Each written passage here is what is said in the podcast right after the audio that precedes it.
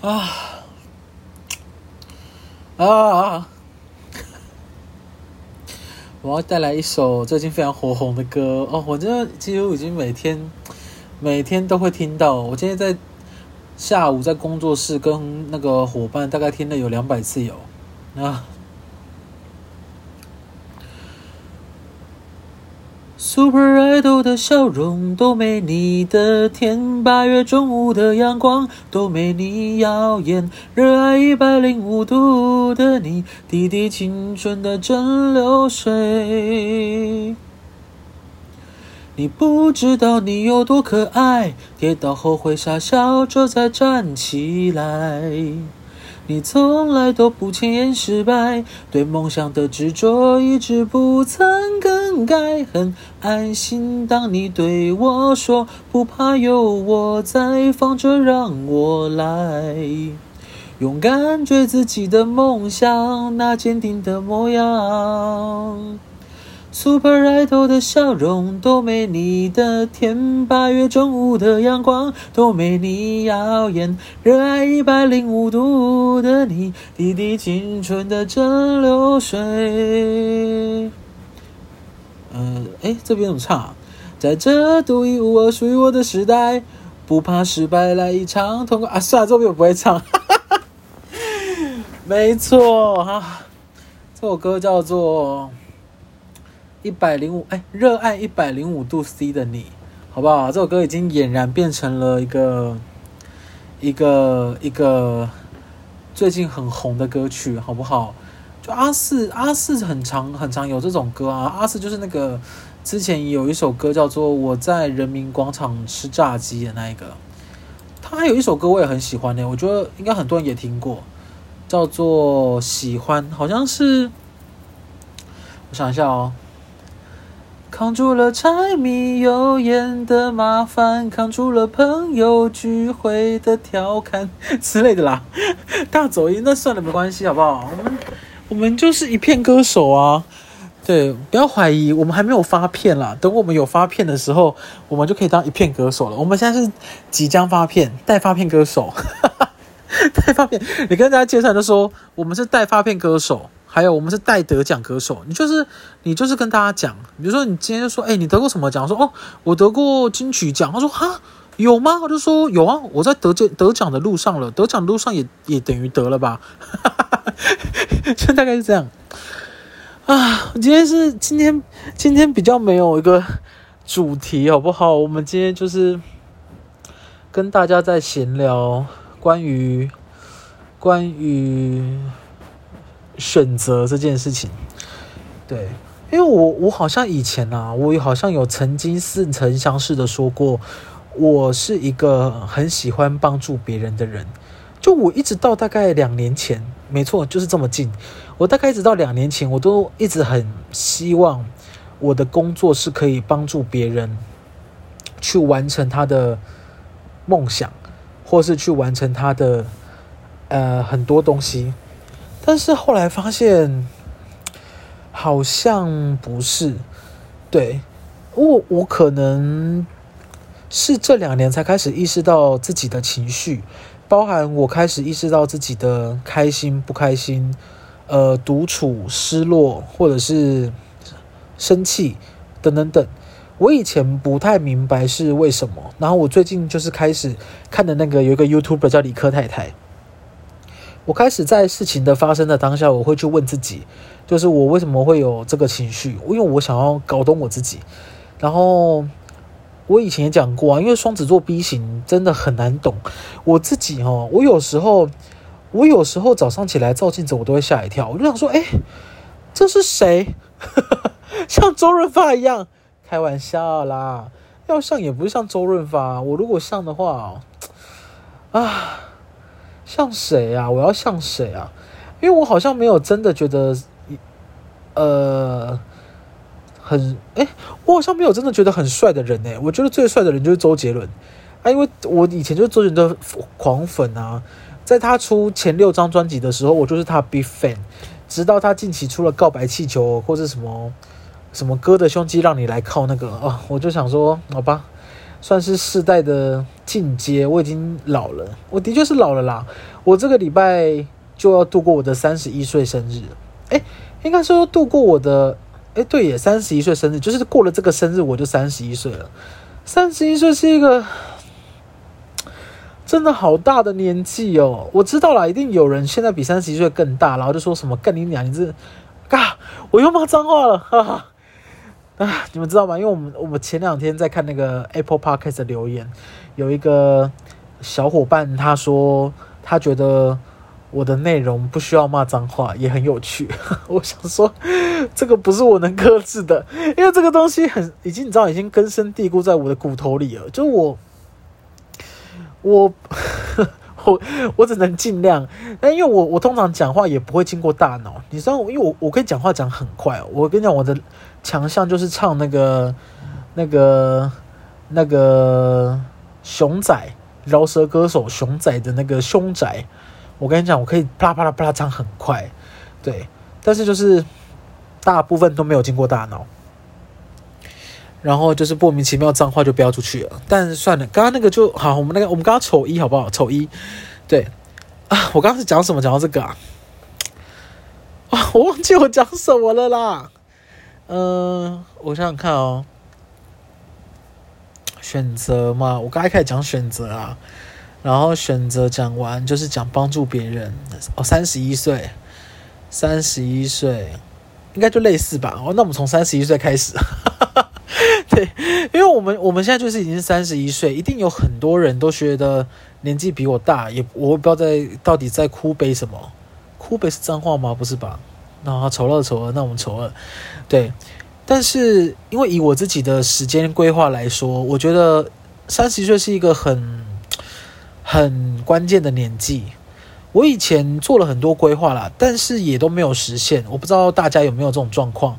我以前就想说，我二十二岁，呃，就会跟交往四年的对象一起结婚。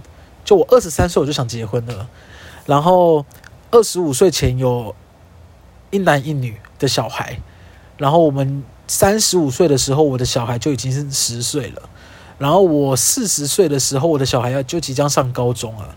然后我就可以跟他变成麻吉嘛，我就可以跟我的小孩去打棒球啊，然后去去干嘛？去游泳啊，去露营啊。然后呃，妈妈不是妈妈，对妈妈，妈妈可以带着女儿去干嘛干嘛干嘛都可以，好不好？就是。都可以，就是一个和乐融融的感觉啊！我也不知道后来我会变成那么讨厌小孩，哈哈 对，就是我我的我的计划完全乱了。就是他，他哦，就是我原本打算二十三岁结婚嘛，然后我二十三岁跑去念研究所了，然后呢，嗯、原本也没有打算在台北生活。我觉得我我本来是一个很，我觉得我自认为是个很淳朴的人，就是我其实，在过了大学以后，我也比较少去夜店，我也比较少去狂欢或干嘛。我很喜欢狂欢啦，但是我好像也不会喜欢太久，你们知道吗？就是你去夜店跳一下，或是你去音乐节跳一下，大概过一段时间，你就会想说啊，还是先坐下喝一杯好了。就就有点喘，就大概是这种。然后我们也不是说，呃，会到处交际 social 那种人。就我们其实狂欢比较像是，呃，想跟一群真的很要好的朋友出去玩，比较像这样。所以，呃，没有想到在台北就是待了七年、六七年的时间，然后也也也从事了一个我完全这辈子没有想过会做的工作，就是我现在的工作，算是做。做影片的好不好？拍片跟剪片的，有点类似像 YouTuber 说的，算是剪辑师吧，或者是监制，或是脚本等等等。反正这是我现在的工作。那，呃，原本的三十一岁已经想说是一个有有一定的怎么讲，有一定的规模的状态。然后我是一个。在在人生握有很大自己自主权的人，其实现在好像也没有不是，只是，嗯，自己跑出了一个岔路，是我自己呃意想不到的。就是我在去年十月的时候选择创业，对，我觉得创业，我今天可以跟大家讲一件事，就是如果有人说创业不想赚钱，我不能说他是错的，但是创业能不能赚钱真的很难讲。你创，你应该说创业，你你能最大的状态就是你可以得到自己很大的自主权，也不是说有多好，因为自主权都都是你控的嘛。所以你如果表现得不好，或是你的状态不佳，你不知道怎么做，就有可能让你的整个团队都直接结束。对，所以人家都说创业能撑到五年的大概只剩一趴嘛。然后我现在才撑第一年，我就觉得啊，天哪，天哪，天哪，我在干嘛？对。因为我我自己有时候会觉得，我其实也不是适，我也不适合做一个管理者，我比较适合当 support。你知道你们有打 LOL 吗？LOL，我要你们如果有打 LOL 的话，去搜寻那个 LOL 的名字，我叫 GQQ，我可以连线。反正会不会有人真的加我啊？我跟你讲真的，我们真的可以连线诶。反正就是，呃，我比较像 support 的角色，我可以帮助一个人去。进行他的很多事情，因为我觉得我很我很擅长处理细节，我自己觉得。然后有一部分会这样认为呢，是因为我觉得我自己本身没什么太多的才能，我也不觉得自己有什么说说起来很厉害的技术，所以我一直都不觉得自己是一个多棒的人。呃，也不能讲多棒，我我根本不觉得自己有什么了不起，所以我自己看我自己也是这样。对，那。我在今年年初的时候，有一点稍微轻微忧郁的倾向。对，那刚开始有看咨商啊，咨商，我其实知道自己的问题啦，所以咨商能帮助的地方其实不能说没有，但真的不多。很多东西是自己要想，然后自己要走出来的状态。然后我开始学会跟自己对话，我想跟自己对话真的很重要，就是。我开始发现，我其实没有那么喜欢协助别人。我之所以喜欢协助别人，有一个很大的原因是自己不用承担责任。对，听起来很俗辣，我知道。但我觉得我很长的以前很长的状态是这样子，就是你真的说我想要看我协助的对象成功吗？不能说没有，但是我更希望自己可以成功。但我以前一直一直没有正视这件事情，我一直觉得自己是一个，呃，不需要成功的人。我们也我也不需要做任何事情去凸显我自己。但我发现我错了，我其实是很渴望可以有自己的一个小天地。那不是说多伟大或是多庞大的组织，而是我非常希望可以跟一群我非常喜欢跟信赖的人，在一个我们都很擅长的工作环境下工作，然后去可以去排除各种困难。听起来很理想化，我也明白。所以基于种种，所以我们就我就创立了现在的工作室。其实我的伙伴也只有三个人。对，那三十一岁是一个很。很，我觉得啦，命悬一线的年纪，因为我自己我知道，的确是不能不要去管外在或外界给你的批评、指教、规范。我自己就是认为，我三十二岁的时候应该要有一个比较稳定的收入，那这个很重要。我也不知道为什么大家都会觉得讲钱是一件很俗气的事情，钱多重要啊，各位，你知道？你要先能财富自由，你才是真的自由。因为如果你没有钱，你不要说买你想要的东西啊，你生病也没有办法看病诶。然后很多事想做你也没办法做。当然，有人什么钱买不到快乐，噗，钱当然买得到快乐，买到好多快乐，买到好多。钱如果买不到快乐，就是你钱不够。看好扭曲的观念哦，但是看我又讲了，看又讲啊，丑三丑四，算了算了，我们就算了好不好？我们就先这集先算了，我下一次开始改进。就是，呃，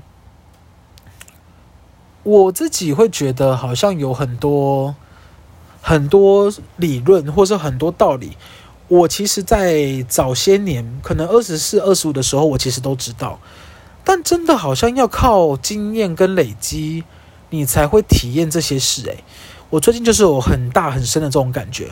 然后我最近发明了一个加油站理论，就是我觉得我以前的工作啊，会让我自己很像是一个加油站的店员。什么意思呢？就是每一台车都会开进来我们这边加油，但是并不是因为我们很厉害，是因为我们手上有他们需要加的油啊。讲到这个就觉得很伤心。有些人呢、会，不要说有些人好了，以我来讲，我以前就觉得人家会来加油站加油，应该说人家会来这一间加油站加油，很大的原因是因为我真的很有趣。我知道可能没有，但我以前就会有一种很喜欢自己往脸上贴的感觉，即便我嘴上不承认，但我内心可能有一点点是觉得。呃，不是，不是，不是油的功劳，也不是加油站的功劳。大家会来加油，是因为我们在帮他们加油。很长很长的时间，我都是这样想的。但是我是这一两年，我才嗯、开始意识到，人家会开车来加油，是因为他们需要加油，并不是因为我们。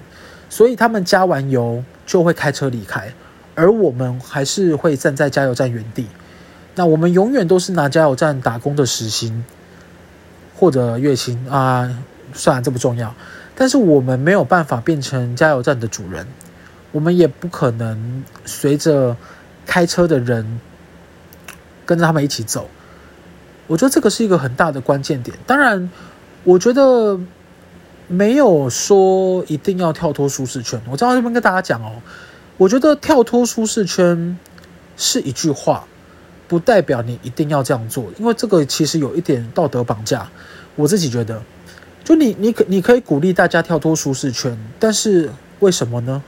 如果一个人就生活得好好的，他就觉得这样很舒服，为什么他一定要跳舒适圈？没有没有没有为什么诶，没有一定要啊。你因为你喜欢挑战自己，不代表其他人也喜欢。然后你喜欢追求一个一次一次性的突破。不代表每个人都应该要这样，才代表他有勇气。因为人是很有可能会因为很多外在的规范，或者是内在的过不去，所以他没有办法选择做成一个自己自由自在的样子。这个就是社会就是这样。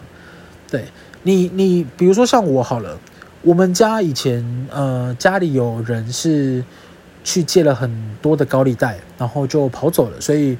小时候，我跟家人有很大很长的时间都在还高利贷。可是这件事情，你去跟一个从幸福的家庭生长出来的孩子讲，你不能预设他不懂，可是你有可能解释到他不懂，就他不，哎，怎么讲啊？就是你不能预设说他一定有机会理解你，他可能这辈子就不会理解你，因为他没有遇过这种状况，所以。人就是会长成各式各样的样子，你不能，你不能说我，你就是提倡跳脱舒适圈就是对的。我觉得这样，我觉得我不鼓励这件事，但我自己是跳脱舒适圈，毕竟我创业了嘛。那我会这样做，是因为我自己内心会有一个对我自己的挑战跟成就感，我需要去填补，所以。即便我是创业的状态，但我没有说一定要鼓励大家跳脱舒适圈。你在舒适圈养的胖胖的，活活活活得好好的也挺好的。这个是我觉得，呃，要要要要跟大家讲这件事情，好不好？然后选择这件事情，哦，我知道在刚刚那个讲完了吗？反正哦，就是以我的例子来说，就是我其实想当开车的那一个人。我想跟来加油站加油的人一样，开着一台车走，无论是跟着他们一起走，或是我自己开一台车走都行。但我希望可以多看看其他更不同的地方，但并没有说留在加油站加油的人不好。就是我刚刚说的所谓的舒适圈，你有一份正职的工作，每个月领正职的薪水，我觉得没有不好啊，其实很稳定诶。因为像我，其实就是我既没有房贷，没有车贷。呃，不是因为我很有钱，是因为我就还没有买车买房，所以我可能没有没有需要担心这一块。可是相对于其他很多已经三十一岁的朋友，诶，很多人在我这个年纪，就是我的好朋友们，结婚的结婚，生小孩的生小孩，然后有的现在已经生两个了。我就在想，我到底在干嘛？我真的，我这我甚至哦，大概上个月吧，我就在想，我会不会这辈子就不会结婚，然后我就孤老。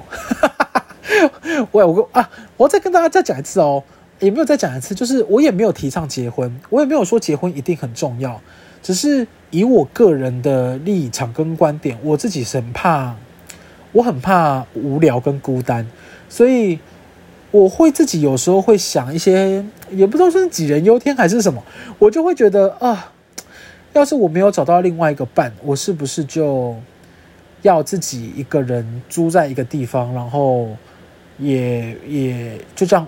就这样子，下班以后没什么休闲生活，就这样无聊的过完我剩下的人生，我自己会觉得有点不行，所以我就开始寻觅，但是我最近还还没找到。就我我原本很希望可以找到一起合租的人，对，就是每年呐、啊，每年要换约的时候，我都会这样想，我就会很希望可以找到可能在生活中或是工作上遇到的人，然后我们的理念很相同，也非常的契合。可以一起租房子，然后有一个厅，然后大家可以有个照应，就下班回来，偶尔还可以大家一起吃吃东西啊，打打麻将啊。我、哦、现在不能群聚哈，诶，下班回来就是看可以干嘛，可以聊聊天，关关心一下彼此近况。我觉得一个人上来台北北漂，然后自己租一个独立套房，真的很可怜哎、我最近都觉得自己好可怜，尤其最近我一直看那个疫情，就是很多老人会在家里可能猝死。我是没有感染，但是我其实以前也想过这个问题，就是我如果真的发生什么事，没有人知道，诶，因为我一个礼拜才打电话回回去一次我们家，如果我礼拜一死掉，我妈可能要礼拜日才知道，诶，而且她可能也会觉得啊，反正就是跟儿子疏离了，所以可能也没有打电话，所以我妈也可能两个礼拜或一个月后才知道我死了，那个时候我的身体都已经腐烂到什么程度了，很可怕，诶，然后我就在想，这个其实。不是对每一个人来说都很重要，但我自己好像会很在乎这个点。对，我穷，我穷其一生好像都一直在找理念相同的伙伴跟朋友，所以这件事情我也不晓得是不是真的可以在三十二岁前找到，但至少我现在跨出了第一步，就是我先成立了自己的小天地，然后做着我自己觉得有趣的事情，对。很多人一定会问说啊，那你现在呢？你现在创业赚的钱跟以前比呢？我真的要跟大家讲啊，以前真的赚好多，哎、欸，以前以前真的是领别人的薪水真的很棒哎。你知道，像现在这种状况，很多人居家隔离嘛。当然，我前公司好像也是发防疫财啊，就是因为他们好像也是，呃，他们是做有点像电商的东西，所以他们其实。根据我侧面旁敲侧击了解，他们的盈利反而上升，哈哈哈，销售额上升。就是像你看，你看像这种情况哦，我们在家居家隔离，不是说没有工作，但是相对于每天都要去办公室，其实我觉得还是有一部分你可以掌握自己的时间。然后，如果你真的没案子的话，你其实还是可以领薪水。为什么呢？因为老板背负的那些压力很沉重的，就是。他要背负整间公司的压力，背负租金、水电费、保险、劳退、劳保、健保、电话费、网路费，一堆有的没的都是钱。即便你完全一个案子都没有进来，他还是得付这些钱。所以老板很可怜的，你们要好好关心自己的老板。的确啦，有些老板是惯老板或者很疯子，那就不在讨论内。我们现在是在说一些比较正常的人事，好不好？正常的人。对啊，所以。其实领别人的薪水没有不好诶，也没有一定要说一定要自己创业，自己创业真的好瞎哦。跟你说，我当时自己出来哦，然后到现在，我当时啊，包含买设备一些有的没的，我自己到目前是大概花了一百四、一百五左右，是万哦，不是元哦，不是一百四十元哦，一百四十元要创业，我们去卖麦芽糖好了。反正就是买了很多的电脑设备啊，租金，呃，房子的租金啊，冰箱啊，冷气啊等等，这些通通都要花钱。那你说我现在赚回了没呢？完全没有。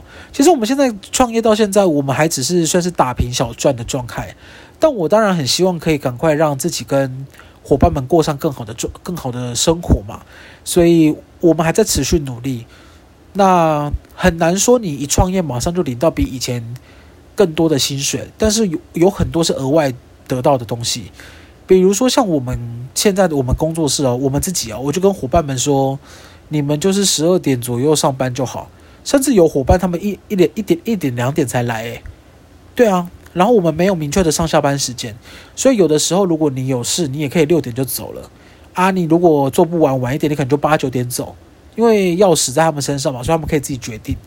那我本来就觉得做我们这个工作的人，其实不应该受上班时间的限制。比如说你早上九点去打卡，然后在早上昏昏沉沉，很难，你知道吗？尤其是做影片跟做创意的人，你们明明像我们现在不就是在熬夜，熬然后熬夜以后还要早上六点去打卡，然后打卡迟到十五分钟还要扣薪水啊！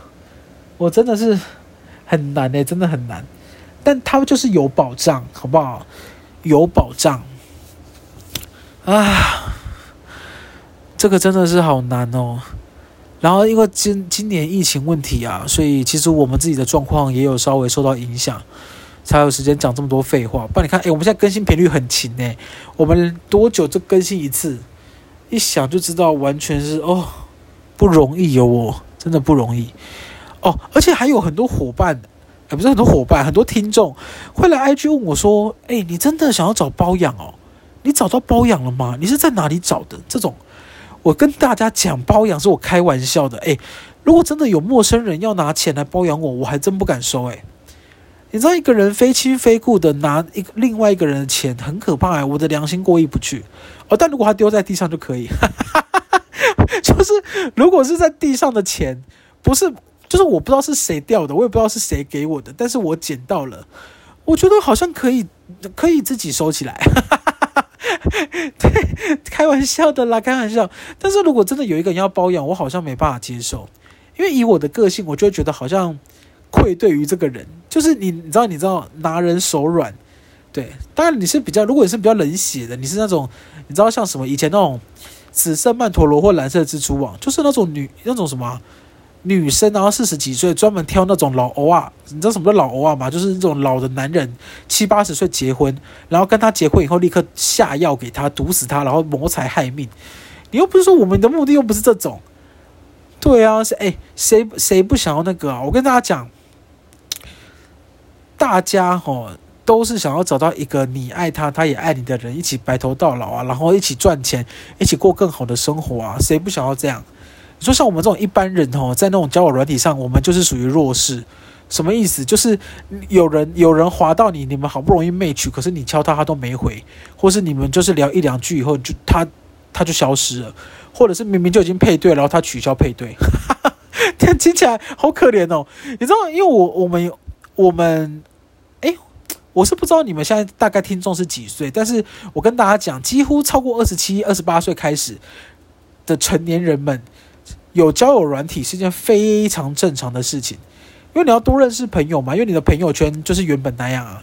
然后你不管不是说你用交友软体就一定要怎么样，一定要结婚，一定要发生关系，没有，不要这种老思维好不好？只是要多认识朋友，就是这样而已。所以，呃，很长很哎，很长很长，就是会有很多状况都是你知道，很多人已经 match 到了，但是他却不开口，这种很就很奇怪，我都在想。会不会是那种交友软体故意要我们去买会员，然后就故意跟我们讲 match 到了，但其实人家根本就没有 match 我们，真的好可怜哦！怎么会？你看可怜到我们还要再思考关于交友软体的那些阴谋，对，真的可怜呢。然后我我就会问我的朋友，因为我朋友也有也有也有那个交友软体 Tinder，然后他就滑，他就说有吗？哎呦，我不记得哎，我好像没印象，因为。因为我我有很多 match 的人啊，然后有一些都会聊天啊，但我就不是很记得有几个。我就想说，跟你讲，就是你们这种人，看又讲脏话啊啊！好了，算了算了，就是这样了。现在是一个三十一岁前的闲聊，好不好？因为再过几天我就要三十一岁了，我真的很担心自己，很担心自己没有办法到自己想要的程度。然后也很怕，也很怕没有办法给伙伴们有一个很好的愿景。对，这个是我大概从去年开始就一直在思考的问题。但好家在在上个月吧，我终于整理出了一个我觉得比较好的方式，所以算是加油好不好？算是拭目以待的加油啊！好了，我也是记录一下我现在的状态。现在的状态就是刚吃饱，然后我真的很想睡了，但睡前要记录一下现在的状态。这一集又是一个没有什么内容的东西，但是算了，你们就你们就晒晒衣服的时候听的。我知道有一个有一个伙伴就说，他每次都是听我，哎，他每次都是晒衣服的时候听我的 podcast。我想说，什么意思？我们我们我们的客群是晒衣服的人们吗？好像也差不多哦，因为我每一集都差不多三十分钟。我看现在多长？哦，三十分钟。好的，那就这样。感谢大家，我们下次见。